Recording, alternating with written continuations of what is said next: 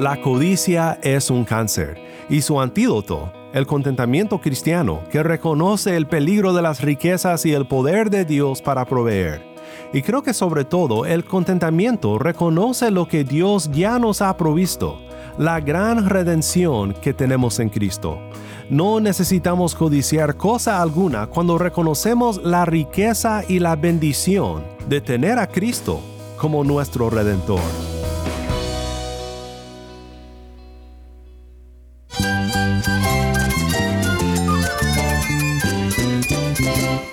Cristo es la esperanza. Cristo es mi Señor y mi Salvador. Cristo ha transformado mi vida. Cristo es la viña. Separado de Él, nada puedes hacer. Cristo es el camino, la verdad y la vida. Jesús es mi todo. El único descanso, la única paz verdadera es con Jesucristo. Estás escuchando a El Faro de Redención, Cristo desde toda la Biblia para toda Cuba y para todo el mundo.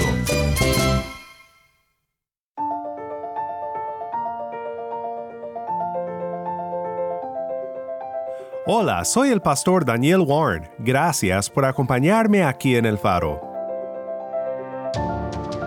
Llegamos al décimo mandamiento y último episodio de nuestra serie de los diez mandamientos. Ha sido una ayuda tremenda para mí el estudiar contigo estos mandamientos que Dios nos dio para poder caminar de una manera digna de su gracia y para recordarnos que siempre necesitamos de su gracia. Sin Cristo, el monte Sinaí no es un lugar seguro para pecadores, pero en Él ya no tememos, porque hemos recibido el perdón y la redención de nuestros pecados. El décimo mandamiento está muy relacionado con el noveno, no hurtarás la prohibición del robo, mandamiento que estudiamos el día de ayer. Pero el décimo mandamiento no se trata tanto de un acto, sino de una actitud. No codiciarás. Y esta actitud, su presencia o su ausencia en la vida de un creyente, es un buen barómetro de qué tanto hemos entendido el mensaje del Evangelio y la gran provisión que nuestro Padre ha hecho para nuestra redención en su Hijo Jesús. El faro de redención comienza ahora con Exaltación Worship, Amanece sobre mí.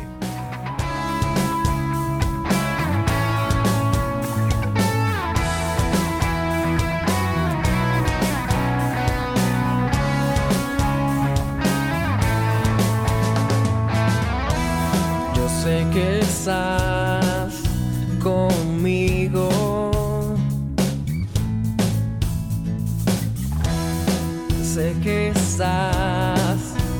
mi lado.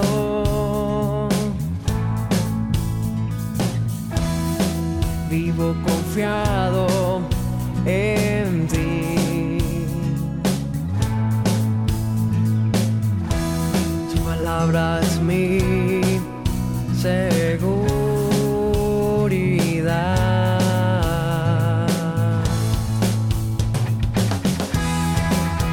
Sobre mí, brilla sobre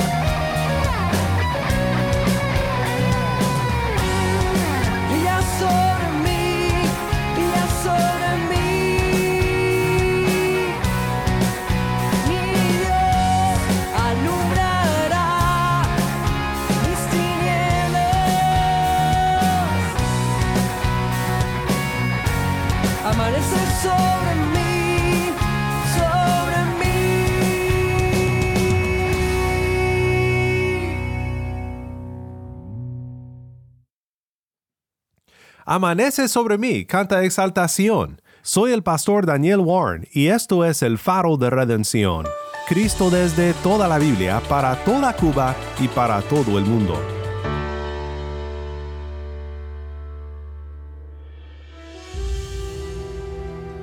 Hoy vamos a concluir nuestro estudio sobre los 10 mandamientos, pero el concluirlo no significa que vamos a dejar atrás a los mandamientos de nuestro Dios.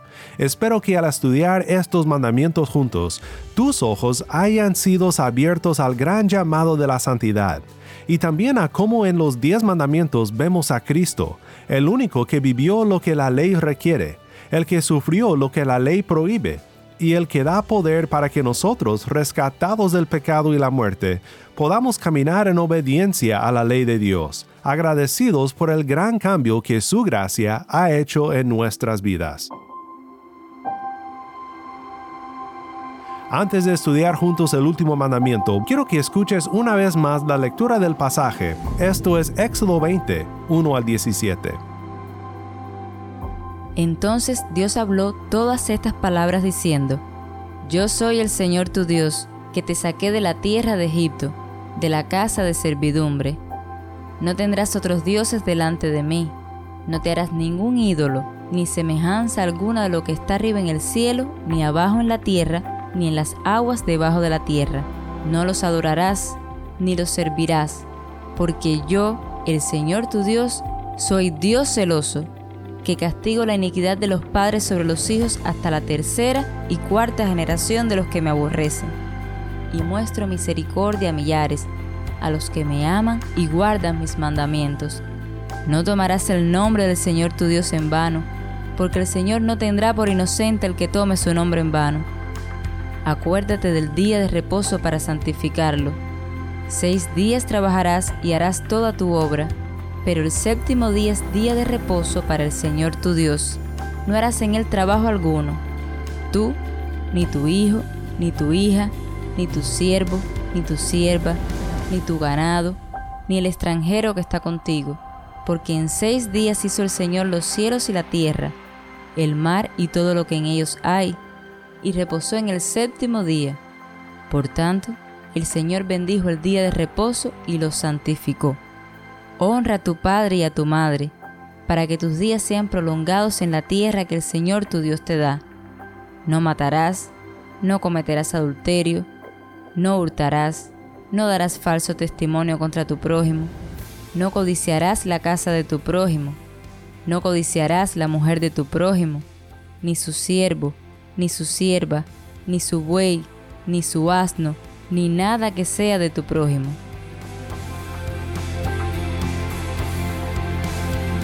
Nuevamente desde La Habana, nuestra lectora Taimí Zamora y la lectura de Éxodo 20, 1 al 17.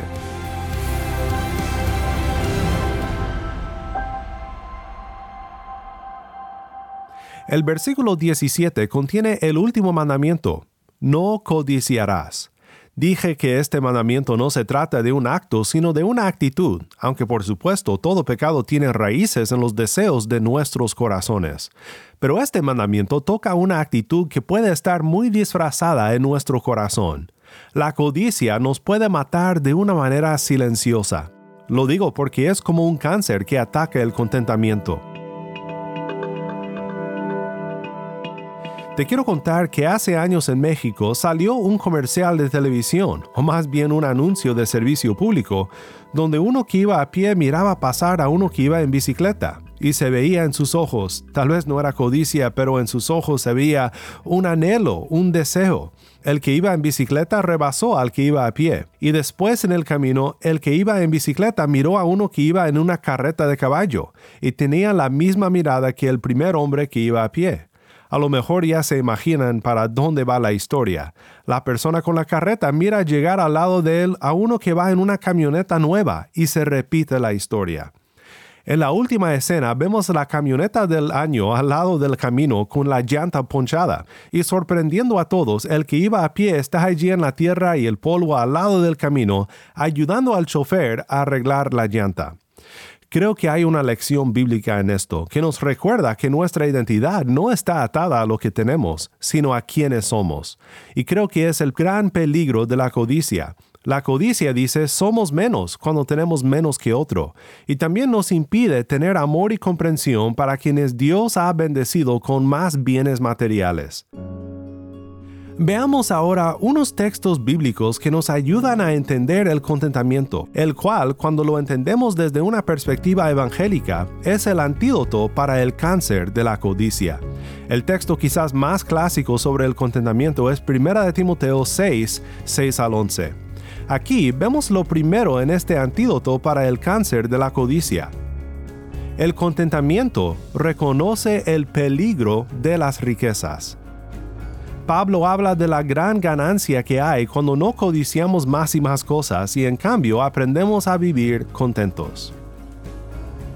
Pero la piedad, en efecto, es un medio de gran ganancia cuando va acompañada de contentamiento, porque nada hemos traído al mundo, así que nada podemos sacar de él. Y si tenemos qué comer y con qué cubrirnos, con eso estaremos contentos. Pero los que quieren enriquecerse caen en tentación y lazo y en muchos deseos necios y dañosos que hunden a los hombres en la ruina y en la perdición. Porque la raíz de todos los males es el amor al dinero, por el cual, codiciándolo algunos, se extraviaron de la fe y se torturaron con muchos dolores. Pero tú, oh hombre de Dios, huye de estas cosas y sigue la justicia, la piedad, la fe, el amor, la perseverancia y la amabilidad.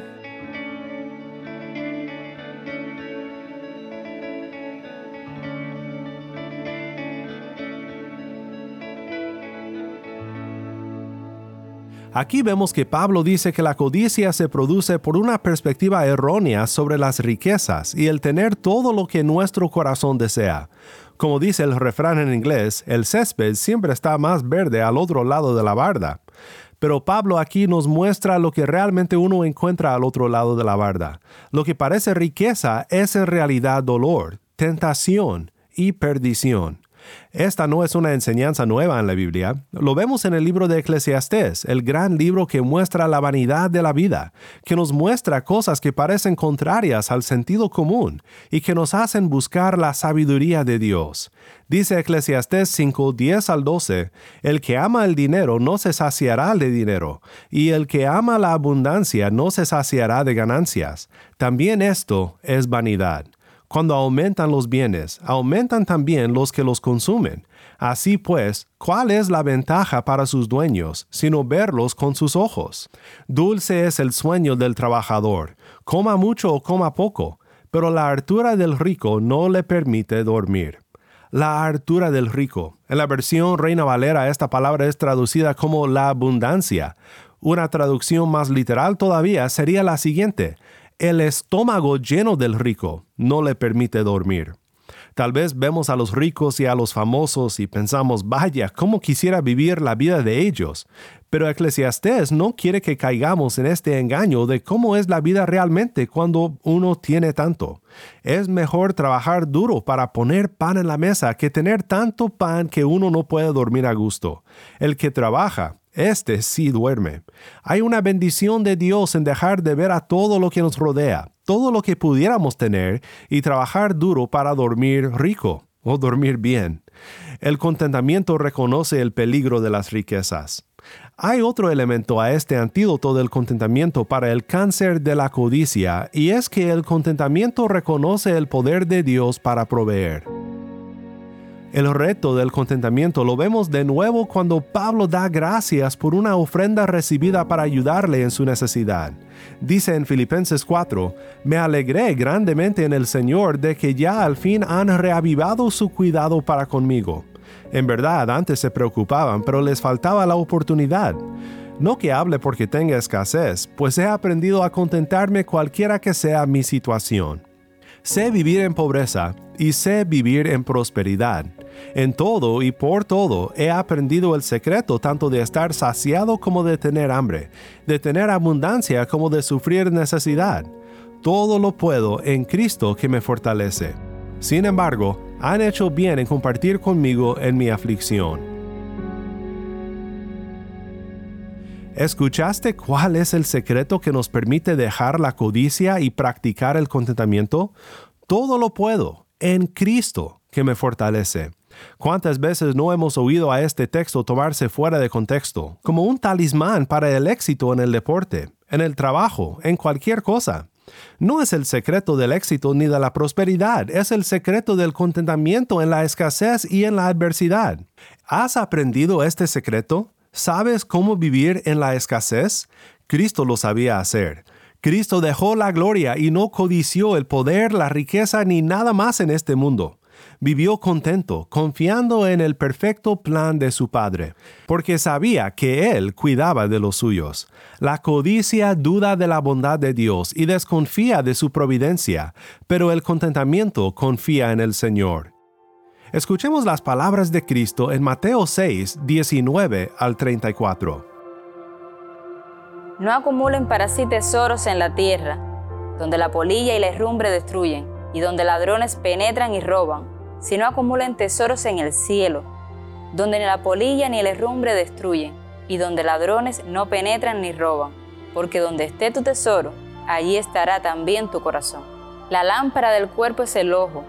Por eso, si tu ojo está sano, todo tu cuerpo estará lleno de luz, pero si tu ojo está malo, todo tu cuerpo estará lleno de oscuridad. Así que, si la luz que hay en ti es oscuridad, cuán grande será la oscuridad. Nadie puede servir a dos señores, porque o aborrecerá a uno y amará al otro, o apreciará a uno y despreciará al otro. Ustedes no pueden servir a Dios y a las riquezas. Por eso les digo, no se preocupen por su vida, qué comerán o qué beberán, ni por su cuerpo, qué vestirán. ¿No es la vida más que el alimento y el cuerpo más que la ropa?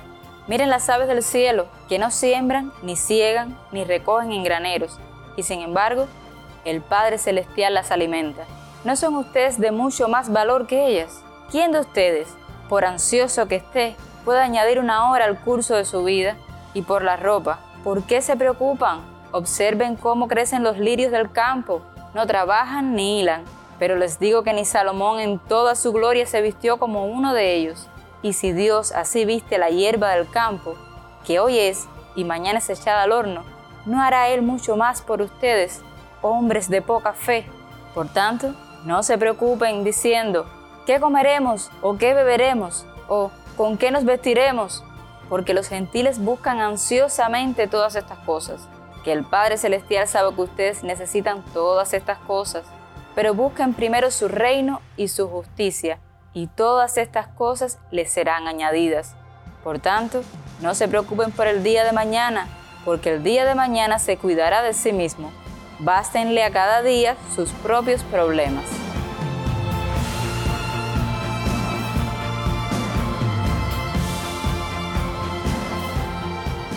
La codicia es un cáncer y su antídoto, el contentamiento cristiano, que reconoce el peligro de las riquezas y el poder de Dios para proveer. Y creo que sobre todo el contentamiento reconoce lo que Dios ya nos ha provisto, la gran redención que tenemos en Cristo. No necesitamos codiciar cosa alguna cuando reconocemos la riqueza y la bendición de tener a Cristo como nuestro redentor.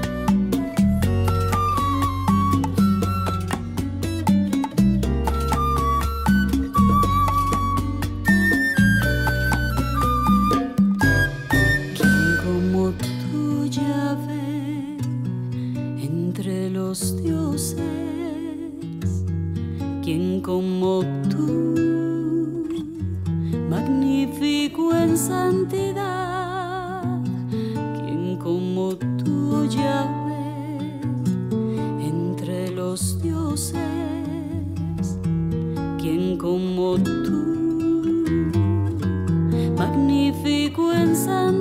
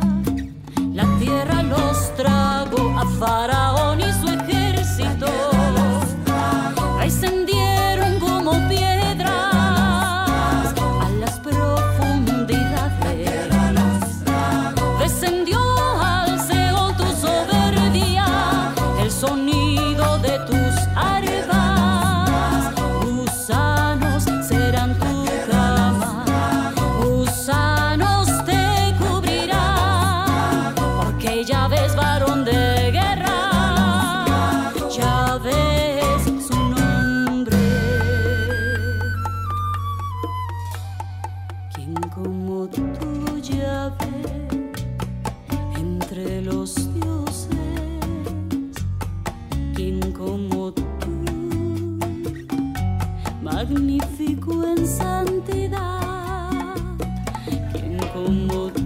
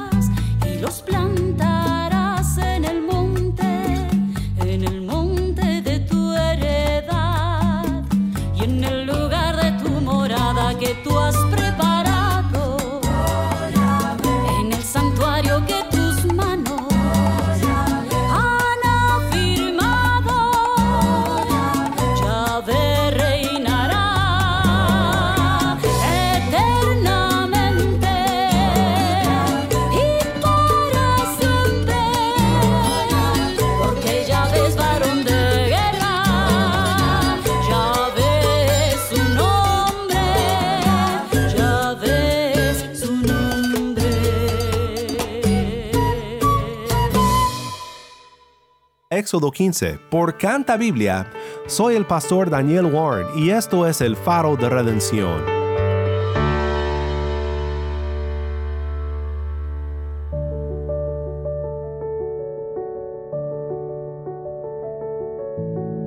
¿Cómo podemos creer que el césped siempre está más verde al otro lado de la barda cuando nosotros reposamos en los pastos verdes del buen pastor? El contentamiento es más fácil cuando recordamos que somos hijos del Rey del universo, redimidos por el sacrificio de su Hijo, y que nada nos separará de su amor.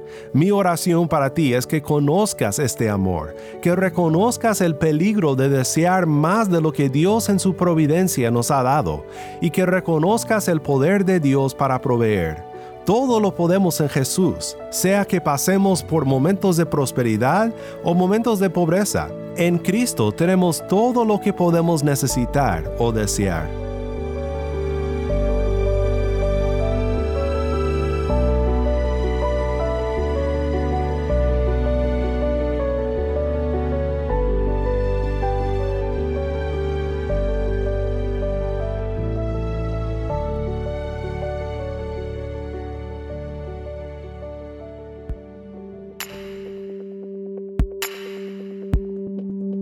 El Faro de Redención como programa radial fue ideado para Cuba, pero ha crecido a un nivel global. Y si estás en sintonía fuera de Cuba, te agradezco por pasar estos tiempos con nosotros, estudiando temas que nos fortalecen en nuestro caminar cristiano. ¿Tienes una historia que contarnos sobre cómo el faro de redención está impactando tu vida? Mándanos un correo electrónico a ministerio también nos ha encantado oír de oyentes por medio de WhatsApp y los mensajes de voz. Tengo la completa seguridad que están siendo de bendición para la Iglesia de Jesucristo en Cuba. Oramos por este precioso ministerio y les dejo el texto de 1 Corintios 15:58. Solo a Dios será gloria. Amén. Cuéntanos tu historia de conversión o de tu experiencia con el faro. Nuestro número de WhatsApp es 1786 373-4880. Una vez más, nuestro número de WhatsApp 1786-373-4880.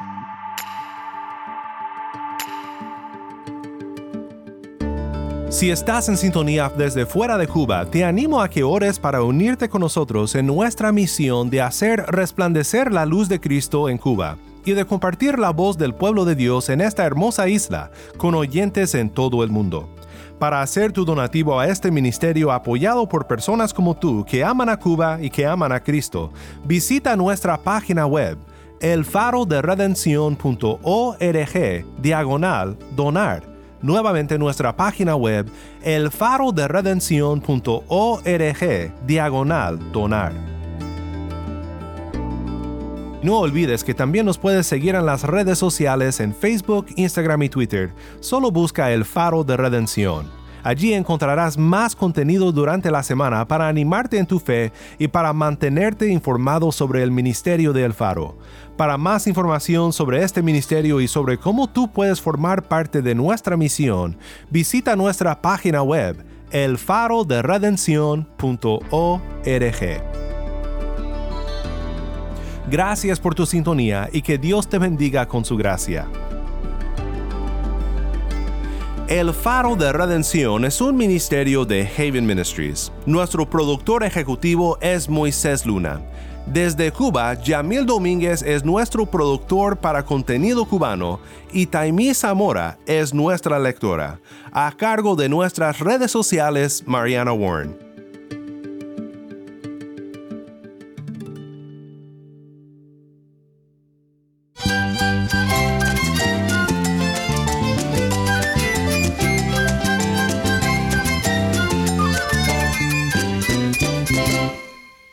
Pastor Daniel Warren. Te invito a que me acompañes la próxima semana para seguir viendo a Cristo en su palabra. La luz de Cristo desde toda la Biblia, para toda Cuba y para todo el mundo, aquí en el faro de redención.